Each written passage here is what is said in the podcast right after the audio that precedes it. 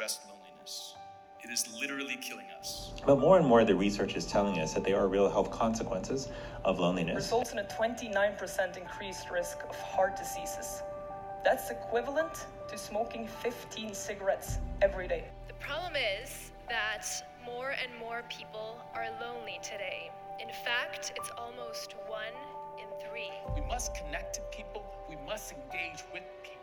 Time and time and time and time again, it's community that saves us. My name is Rachel Abel, and this is The Missing Piece. I'm a leadership specialist and community builder at UNSW, and I'm also known as Head of Making Friends. The most important thing to me here at the uni is to make sure our 60,000 students feel connected, that they belong, they matter. In our now hyper connected world, we're facing a loneliness epidemic which is taking a serious toll on our health and our well-being and could be the next economic and public health crisis. Working at a university, I've come across so much research that points to community as the missing piece to helping solve this very real issue. But building community is really hard. So I thought I'd go out into the real world and interview the likely and the not so likely experts about how they build their communities. I'd like to share with you what we've learned and what the science says about how to build open and sustainable communities that boost connection and reduce loneliness. Why? We believe community really is the key to future proofing education and also your business, our public services, and personal relationships. Because belonging is better.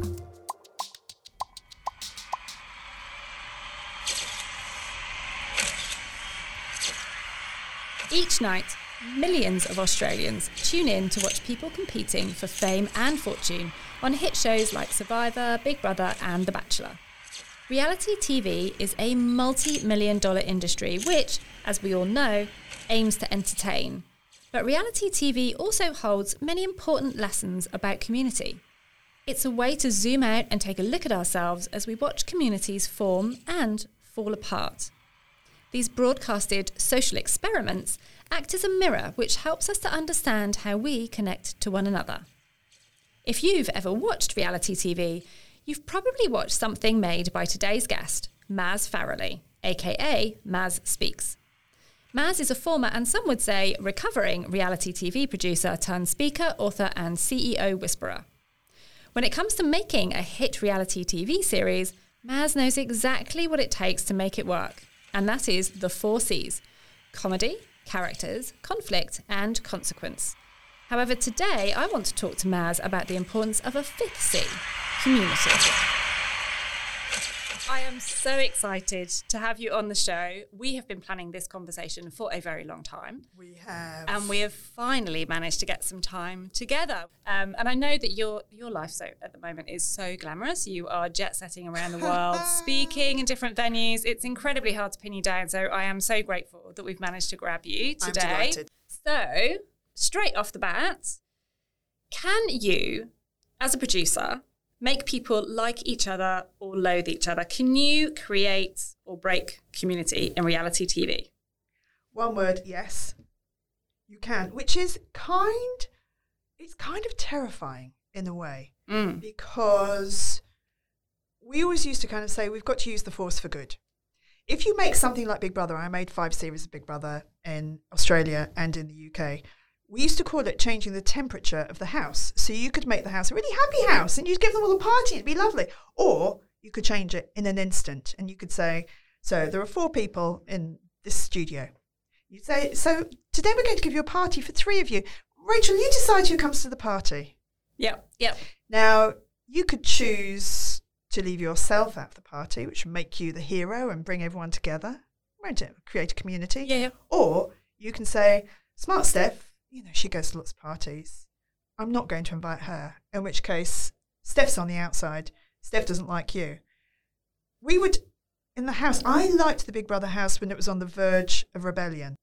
If we wanted to bring them together, we would give them a task which would bring them together. So you have to keep this fire going for the next three days. That's all. Just keep it alight. Mm, mm. And we know that you will stand together If you're standing at a fire, what are you going to do? You're going to chat. There's nothing else to do. You have to stay there. So if we gave you an individual thing, peel, peel potatoes, you could go and sit anywhere and it will make the house fragment. If you want to bring them together, you give them a task Yeah. that they have to do together. Yeah. On the Celebrity Apprentice, the first thing we did to stop them being too cozy one year, which was a terrible thing to do, but quite funny. Um, do I sound really awful like I'm a terrible person? I'm actually very nice, but You've it was my straight- job. You've gone straight into the breaking aspect of the question that I asked you. So, That's you know, nice, I'm isn't not it? saying anything. Uh, yes, we got the celebrities. Uh, we said to them, "Can you line up in order of fame?" I mean, what an awful thing to do to people to say. And suddenly they're looking at each other and think, "Well, I'm more famous than you." And people did actually say out loud, "I think I'm a little bit more famous than you, so I should go there." And you can see their face, kind of like, "Really?" So you can bring people together very quickly if you give them a common goal.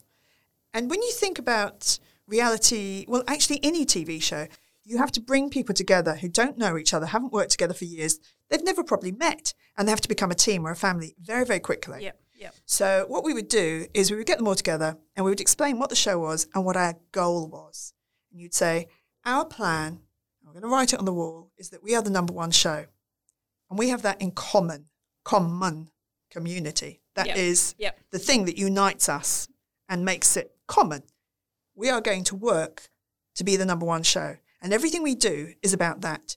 So we had that shared interest, and then we would give people the tools and the time. Uh, and when you give people tools, time, and information, I think they can come together and they can create great stuff. So it's true that sharing a common goal brings us closer together. But the key is to link that goal to a memorable message or motto, like, we're going to be the number one show. Leadership strategist Adrian Durnell tells us that the key to successful goal communication is to refine and repeat. Mottos should embody the spirit of a shared vision and act as a common symbol for members of particular communities. So Maz's motto not only reminds team members of the purpose of their work, but unites them in their common goal. I guess we're kind of jumping in there. We're making the assumption that you can actually create this kind of artificial community. Would you define it as a community? Like when you were working within those shows, would you say it was a community? Oh, absolutely. We came together, and the thing that we had, we had lots of stuff in common. We were working really long hours. Um, and I'll use Big Brother as an example, but it could really be Survivor or The Bachelor or any of those shows where you go somewhere to work. So we all left our lives and we mm. moved to the Gold Coast. We didn't know anyone else. So we all came together. Yeah. We were each other's support, we were each other's social group. Yeah, we were all that we had, really. That's And I quite remember- intense. That's quite an intense it's very intense. Yeah. You take yourself away from your world mm. and you move somewhere and you work with those people and you work on a show and you work really long hours and you don't see anyone else. And I remember my mum saying to me, you know, I feel so sorry for the people in the house because they're there all the time. And I said to her, I'm there all the time. One of them's going to win a million, and I'm not walking away with a million, so I don't feel sorry for them at all. In fact, I feel quite bitter. Uh, but yeah, it is. It's it's very strange. And we at the beginning we would have parties, so we would bring everyone together, and we would have social events, and we'd Yep. plan a few, because when you drink and you eat together and you share fun, it brings you together. Mm. Mm. So I think anything that is tough brings you together. Mm.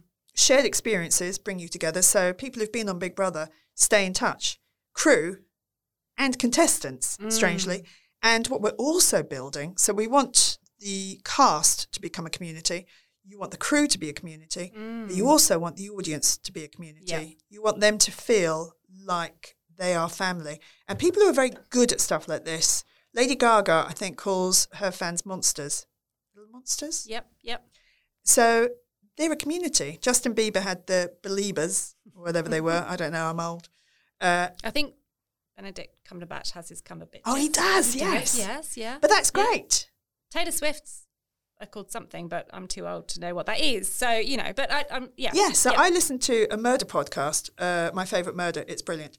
and they're called Murderinos. So if you listen to like it, that. you're a Murderino. Yeah. And I saw someone in Melbourne recently wearing a Murderino t-shirt, and I went, "Oh, hi!" And she was thought, "Who's this bird?"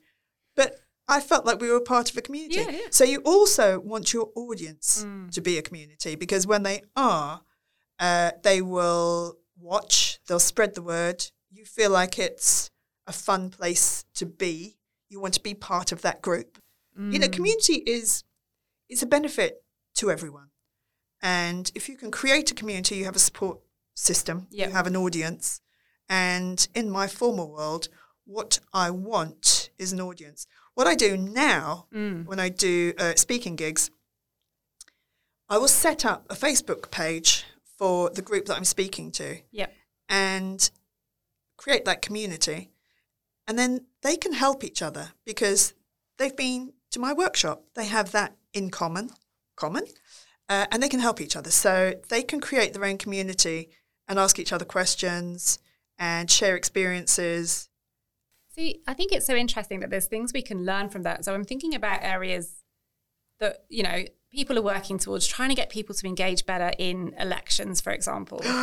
people who are trying to get people to go to church, for example. Can you imagine if somebody in a congregation kind of had planted people who were there to kind of get engaged with the sermon or something like that? How much more engaged an audience?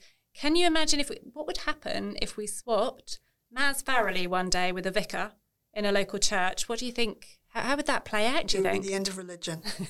I think that Donald Trump became the president of the United States because of TV. Mm. And he had a very clear message.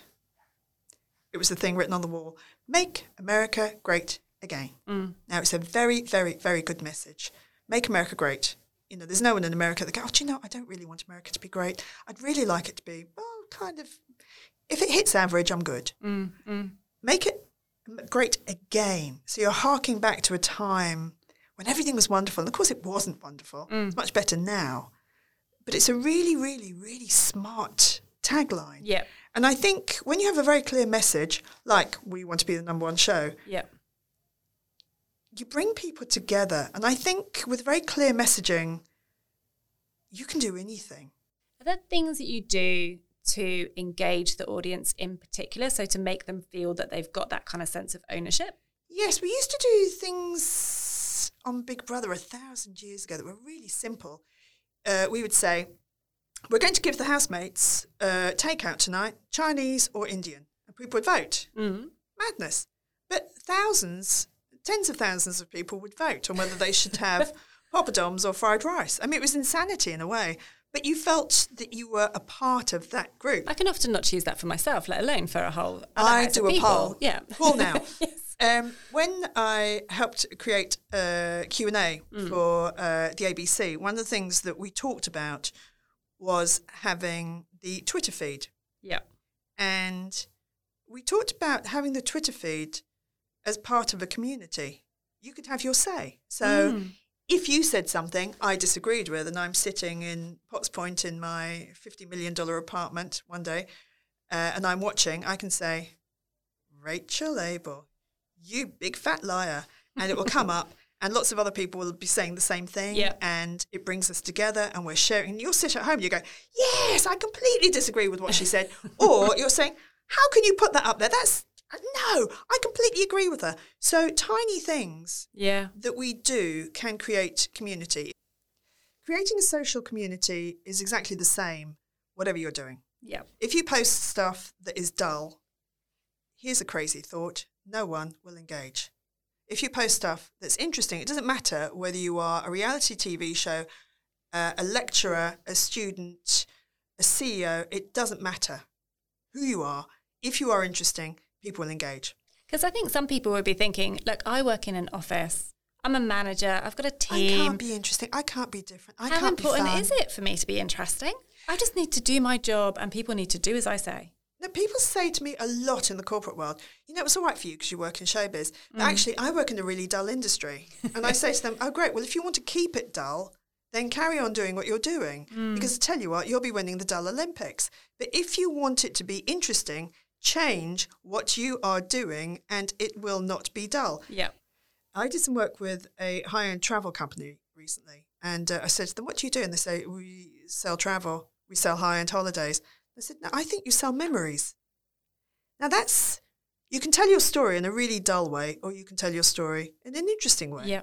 And you can engage emotion, and when you do, I will join your community. You know, I, I want to own a home. I want to own a dream. You know, Absolutely. And there's so much content out there now. People are completely bombarded on a daily, minute by minute basis with people trying to sell them stuff or people trying to engage with them in new and interesting ways. And if you're not engaging, guess what? People won't engage. Absolutely. You can't create a community by shouting out the window, could you come and join me, please? I would love you to be part of my community. You have to create a party that people want to come to. Yeah. And that doesn't matter whether it's a party that people want to come to, Yeah. or whether it's a workplace, or whether it's a reality TV show, or a football team, or a classroom, or a bunch of lecturers in the staff room. I tell you what, if you're interesting and you make an effort to be interesting and you make an effort to engage people, you will engage them and you will create a community. Yeah. If you invite people to something that's really boring, how many times do people say to you, I have to go to a boring meeting? oh, literally. Endlessly. Absolutely. I'm going to a conference. It's going to be so dull. Yeah. It be wonderful if they said, I'm going to a meeting. I cannot wait to get there. Every So time we go, looking forward we to it. laugh our heads off. It's crazy. Why not? All of my meetings are exactly like that. Exactly. Exactly like that. But you know, if you had music playing on the way into the meeting, wouldn't that be great? If you Yeah. said, this is going to be, I did um, Dancing with the Stars in the UK and I did the behind the scenes show. And every morning, I think at 10 o'clock and every afternoon at 3 o'clock, we had a 10 minute meeting. That was it. No one sits down, no one makes coffee, 10 minutes. And we would just go around the room. We'd say, what's working, what's not working, what's working, what's not working, what's working, what's not working. Really quick, came together as a little community. We were very mm. honest with each other. And then we went. And you think, do you know what? You can make it interesting and you can make it fun yeah. and it will work, or you can make it boring. If you make it boring, here's a crazy thought people will not engage with you. You will not have a community. You will not have followers. No one will have anything in common with you. They do not want to hang out with you. You make it interesting, you make it different. You tell people why they want to be there, you make them want to be there. And for some businesses, this is crucially, that level of engagement is absolutely critical. And I'm thinking about in that education context. Yes. It is so important for us to engage our students in the content that they're learning. They will be watching Yeah. this online and not come to university. They'll be watching Netflix instead as well. Yeah. Uh, I think that what I got from education wasn't really an education. And I think it was Stephen Fry who said education is about what happens outside the classroom. It's when you're walking up and down the corridors. I met really interesting people and I created a network with them, a community, and we helped each other. And we still do. Yeah. I'm still in touch with people I went to primary school with. So Yep. 25 years ago now, you know, 600 years ago, we're still in touch. We are a community. We help each other. And I think if you do that within the education system, people will continue to come to university. If not, I can watch it online. Yeah. Everything I need to know is somewhere out there. And unless we create communities within education, people aren't going to come to uni anymore. They're going to No. sit at home and save the money. And what's so interesting is that the science says that actually that connection with the community, with a learning community, helps students learn better. Absolutely. They actually do much It's better in education. Yes. Of course you will. Yeah. If you're sitting at home and you're watching something by yourself and you're trying to learn and you're not interacting with someone, it isn't going to work. Mm.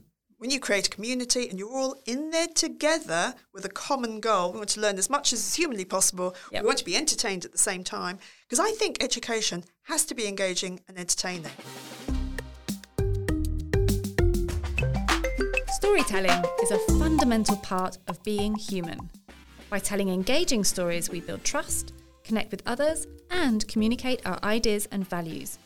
When it comes to building communities on a film set or in the office or the classroom, storytelling can be an important tool for uniting teams and motivating people to work towards a common goal. When stories are engaging, or as Maz says, interesting, they create an emotional connection that's essential for building relationships and giving us a sense of purpose. According to Forbes, companies with high employee engagement and high performance cultures are great at telling stories. And in particular, they talk about how and why their company is making a positive impact on the world. Now, I'm not saying that you have to make a song and dance about your mission statement in the boardroom, but making it interesting with a story is a powerful tool. most reality TV shows are essentially there's an element of that competition. There's an element of people competing against each other because that's what makes it kind of fun Yes. and watchable, and we all get engaged with it. Format. Um, does that make it more difficult for people to relate to relate to each other, or is there something about bringing people together and having that common goal and those things that bind the community together that still mean that there's that human connected, the social connectedness going on there? in TV shows, the toughest thing is to remind people they're in a competition hmm. because they will happily create a community very quickly. And that's great Yeah. because it's fun, it's lovely, Yeah, you're having a great time. It's marvellous, isn't make it? friends. But in a TV way, you have to have them. You have to kind of break the community in Mm. a way because their instinct is to come together. You know, we're nice Yeah. and we're pack animals Yep. and we don't want to sit by ourselves. You- watch Big Brother, you watch Survivor, you watch any of these shows. People aren't sitting in different rooms; they're sitting together and they're chatting Yeah, because that's what we do. And the reason you have the weigh in or the elimination or the whatever it is, is to remind them it's a competition. You're in competition with each other. That person is essentially your enemy. Uh, and then tomorrow they're your friend again. Mm. And that makes it very hard, actually, to be on a show. And I remember doing a show called The Recruit. It was an AFL show. And one of the guys said, yeah, I want to leave. This is too difficult. You want us to be a team, and then you want to turn us against each other. And essentially, that was the format of the show. Yeah. But it was quite embarrassing to have to say to him, yes. But I guess, I guess you know, in terms of reality TV, the recruit is is pretty much reality for a competitive sports person who plays as a team. You are going to win as a team, and then you're going to get somebody who's going to have scored the most goals, and they're moving up the league table in terms of the top goal scorer. They're going to get signed to a different team and bought by a different team. So kind of, it's kind of a reflection of their life. It is. It's interesting you say that. I did the Celebrity Apprentice, and Dermot Brereton, the superstar AFL player, was on it. Mm. And we would ask him, who was great on the team today? And he'd tell you. And then we'd mm. say, who was weak? And he would never say anything. Everyone was great. And afterwards, I said to him, this happened about three or four times. I said to him, look, I'm not asking you to stab them, but I am asking you to be honest and just tell me. And he said, I'll give you my background. I work on a team. I mm. work on a team. And when mm. you're a team, you're a team, you know? So I will never bag anyone on my team Yep. because they're my brothers. We are a team. And when he said that to me, because I have quite a small brain, I suddenly went, oh my God, you're right. I now, I get this. Whereas people who are in PR or, you know, they would quite happily say, they were rubbish, I was amazing, I'm great, get rid of them. They're brilliant. But Dermot could never say it because his life had been part of being a community and you look after each other and Yeah. you never criticize one another and you just don't do it. And when he explained that to me, I was like, ah, yeah, I get that. And that I think is is really lovely. And it's it's like going to sports. You know, when you go to sports and you look at the crowd, one half's wearing blue, one half's wearing red. Now you could just turn up wearing whatever you're going to wear, but you don't. You wear red, and then you Yeah. look on your way there, and you'll see other people wearing red, and you kind of go hi, and you'll see someone else, and you go and stand in the red area. Yeah. You don't have red, blue, red, blue, red, blue, red, blue, red, blue. We we do it. You know, we deliberately do it. We mark ourselves as part of that tribe, and when you're part of that tribe, you belong to them, and there's a pride in that. And there's I dated um I dated this guy forever ago. Uh, I have dated other people since, but this particular guy I dated forever ago, and he uh, was a supporter of the Rabbitohs, and they hadn't won forever. And I said, "Why do you keep supporting them?" Because that made no sense to him. I thought if it was me, I'd just drop them and I'd go with someone else because I'm as deep as a puddle. And he said, "Because you're with them through thick and thin." Thought that's interesting. Yeah. We obviously come from different backgrounds because the reality TV producer would be like, "Bye then, see ya." Uh, but yeah, they he kept with them and he said, you, "You're with them. It doesn't matter whether you're losing." He said, "Actually, when you lose." That brings you together. You know, happiness brings you together. Tragedy brings you Yeah, together. yeah. And he said, We're always tragic. And that brings us together. That's the community, yeah. Things that bring you together are hardship and fun. Essentially, what Maz has told us is that when we put the needs of the group first, we build community, but when we put our individual needs first, we break it. Cross cultural psychologist Harry Triandis suggested that the more we identify with the collective, the more our individual aims align with the aims of the community. He observed that in some highly collectivistic cultures, the difference between individual and collective aims could actually disappear entirely. Also, we know hardship and intense experience can bring people together. Researchers from the University of New South Wales and University of Queensland have found that what doesn't kill us makes our social bonds stronger. Social connection expert Brene Brown tells us that vulnerability is a core ingredient of social bonding. When we experience stressful situations, we become vulnerable, and this is thought to deepen human connection. So, when the competitors on Big Brother are asked to work together to keep a fire alight for three whole days straight, they really do end up forming connection. If you're a manager, I'm just kind of thinking, I know lots of managers, lots of um, leaders in organizations would be in a situation where their people don't agree with them or Yeah, they have great. to, you know, deliver something that might be quite a tricky aspect to deliver. So there might be um, big changes in the organization. What what is the way? It's that engagement, that conversation, acknowledging what people are saying. if you feel comfortable, if you've created, if you're a boss and you've created a really good community and people feel safe, mm. they can come to you and tell you that everything isn't okay. Yeah. In TV, in reality TV, you want people in the room that are saying, this is dull, it's not going to mm. work, mm. this is dull, it's not going to work. Because I tell you what, I would rather it happened in the room than when we go on air and everyone says, this is dull, that didn't work. I want Yeah. a community of people who feel safe enough to sit with me and say, I completely disagree. And you're giving them the mechanism as well. Like you're you're you're enabling them to safe. tell you what they think. You're part of a community, mm. so you feel safe there. Mm. Mel B, I love. Uh, and I remember saying to Mel B one day, you walk into this huge audition, and there are 2,000 people here, and they completely disagree with you. yeah. and you'll say, I know you're 14, but you can't sing. Mm. And they go, boo, this is terrible. Now, she feels part of that community. We're all in it together. And mm. she'll turn around and go, shut up. and they love her and they'll start Yeah. laughing and they'll applaud her. And you She's just go, right as well. we're in you it know. together. Yes. Mm. And she'd say, Who told you you could sing? And they go, My mum did. And you're going to go, There's an alarm. And you go, Go home and tell your mum, you're probably brilliant at tennis, but you're no singer. and she said, Now, here's the thing my kid really wants to be a singer. She can't sing. And I'm really honest with her. And mm. it's great because she can that- disagree. That honesty seems to be a real theme with you. The, the being honest and honesty. authentic. If you're a boss or you're a lecturer or you're a leader in any way and you are honest and sincere, but we would try very hard when we made mistakes to be really honest about it. Mm. And the press loved us for it. And I think the public loved us. We go, right, we tried that and it didn't work even tiniest little bit at all. It was an absolute catastrophe and I'm terribly sorry about that. And people like it. Yeah. Or you could say, oh, you know, it did work. Yeah, it was quite good. Because you think people are smart. Audiences are very, very smart. Audiences know when you're lying. And communities know when you're lying. smart, yeah. And people in offices know when their boss is lying. They go, no, everything is absolutely marvellous. And going go, no, it isn't. And when you are honest with people, they join you and you create a community and it's a place where you can be honest and you can say, you know, we are the number three show at the moment. We need to mm. get up to number one and we need to make some big changes here.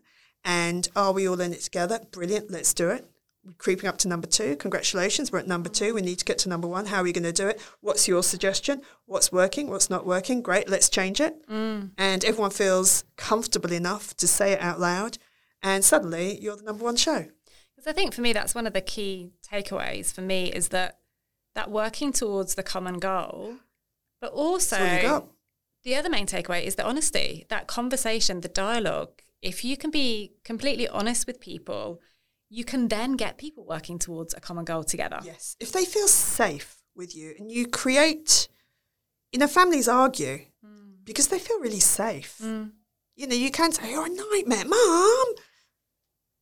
Your kids feel safe saying that to you. Yeah. They wouldn't. Mine regularly feel safe saying that to me. Yeah. Yes, I was a Yeah. nightmare as a child, still am. But I think, you know, in a community at work or at uni, you'll only get better if you listen to the people that are telling you what's wrong. And you can only do that if you create an environment where those people feel safe and they feel listened to and they feel cared for. One of the things that I would say to people all the time on the shows that I make is we're making a TV show, but the number one thing is these people feel safe and cared for. Mm. And then we make the show. And when mm. they feel safe and cared for, they'll feel comfortable and they will be themselves. If you don't feel safe and cared for, you can't be yourself because you're always looking over your shoulder thinking, mm. is it okay? Are we all right? Yep, and feeling safe in your community is such an integral part of it's feeling your job. part and say, yeah, it's yeah. your job to make yeah. everyone feel safe. Yeah. It's your. It's not an added extra to your job. It's actually your job.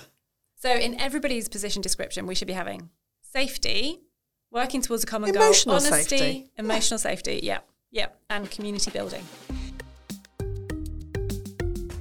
As Maz has said, people need to feel safe if they are to speak up. Professor of Leadership and Management at Harvard Business School, Amy Edmondson, explains that when we feel confident that we will not be rejected, punished, or embarrassed for speaking up, we speak up more freely. In 2012, Google embarked on a project called Aristotle, a mission to understand what made teams great. It turns out the number one factor which makes or breaks a successful team is the feeling of a safe space. Google researchers identified that when people felt safe, they were able to admit mistakes, show empathy, engage in difficult conversations, and share their honest opinions. So, when Maz says that everyone's honest input makes a more successful show, she's echoing the findings of Project Aristotle and the great philosopher himself, who said that the whole is greater than the sum of its parts.